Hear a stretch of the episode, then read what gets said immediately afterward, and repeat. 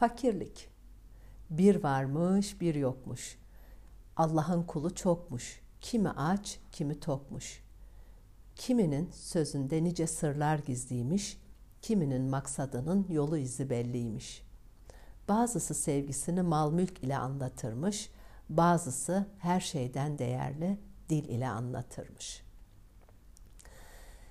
Eski zamanlarda, uzaklarda çok güzel, büyük bir ülke varmış. Ülkeyi yöneten padişah iyiymiş.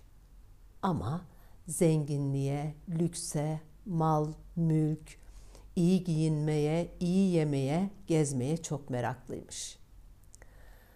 Padişahın gözünden sakındığı, bütün dünya nimetlerini önüne serdiği biricik evladı, şehzade.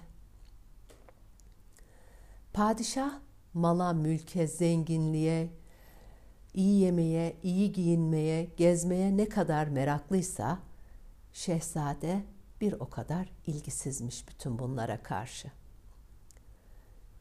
Oğlu ilgi göstermedikçe padişah daha fazlasını veriyormuş, daha fazlasını sunuyormuş oğluna. Ama şehzade bütün bunlara karşı ilgi göstermiyormuş. Bu durum padişahı üzüyor, oğlunun nankör olduğunu düşünüyormuş.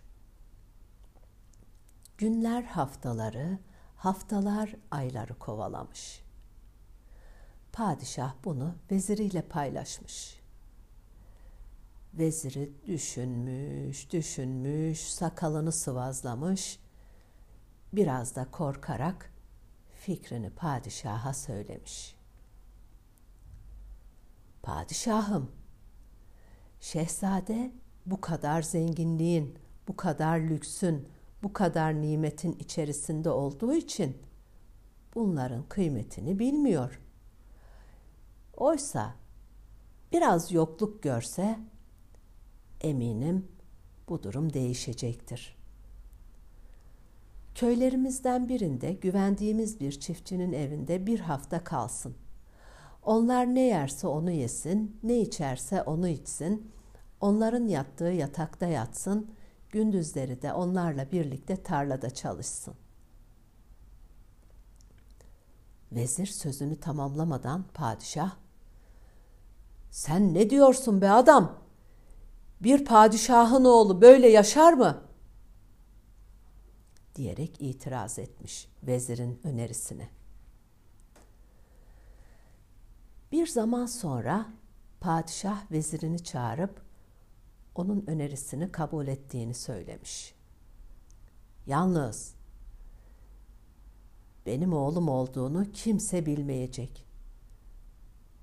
Oğluma da tembih et, şehzade olduğunu hiç kimseye söylemesin. Düşmanlarımız zarar verebilir. Vezir ile şehzade saraydan ayrılıp yola çıkmışlar. Şehzade bir çiftçide kalacağını öğrenince çok mutlu olmuş.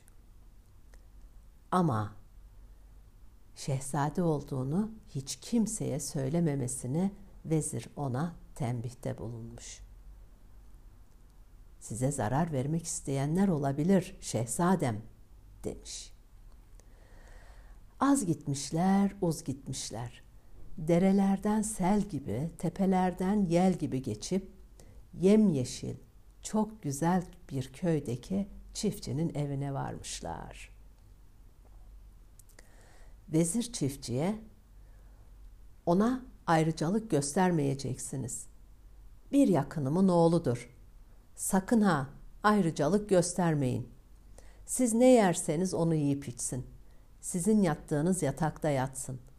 Gündüzleri de sizinle birlikte tarlada çalışsın. Ama onu korumak sizin göreviniz. Bir hafta sonra gelir alırım," diyerek saraya geri dönmüş vezir. Şehzade çiftçinin evinde onlar ne yerse onu yiyor, ne içerse onu içiyor, onların yattığı yatakta yatıyor, gündüzleri de onlarla birlikte tarlada çalışıyormuş.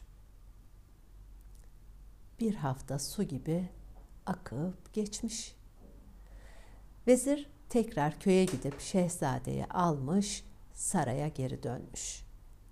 Padişahın huzuruna çıkmışlar. Padişah biricik evladını karşısında görünce çok sevinmiş. Ama evladının üzerindeki eskimiş giysiyi, güneşten yanmış tenini, tarlada çalışmaktan yarılmış ellerini görünce çok üzülmüş. Bir şey belli etmemiş. "De bakalım evlat, sarayın dışında yaşayanları, onların yaşadığı fakirliği gördün mü?" diye sormuş oğluna. Şehzade gülümseyerek, "Gördüm devletli babam. Ne kadar fakir olduğumuzu gördüm. Bizim bir havuzumuz var. Onların uçsuz bucaksız dereleri. Biz geceleri küçük fenerle aydınlanıyoruz. Onların karanlığı aydınlatan sonsuz yıldızları. Biz bir sarayın içerisinde yaşıyoruz. Onlar ufka kadar özgürler. Bizim mal, mülk, her şeyimiz var. Hayallerimiz yok. Onların saltanatın da üstünde sonsuz hayalleri var. Gördüm devletli babam. Size minnettarım. Bana ne kadar fakir olduğumuzu gösterdiniz. Size minnettarım padişahım," demiş şehzade. Gökten 3 elma düşmüş. Biri anlatana, biri dinleyene, biri de gerçek zenginliği görenlere gitsin.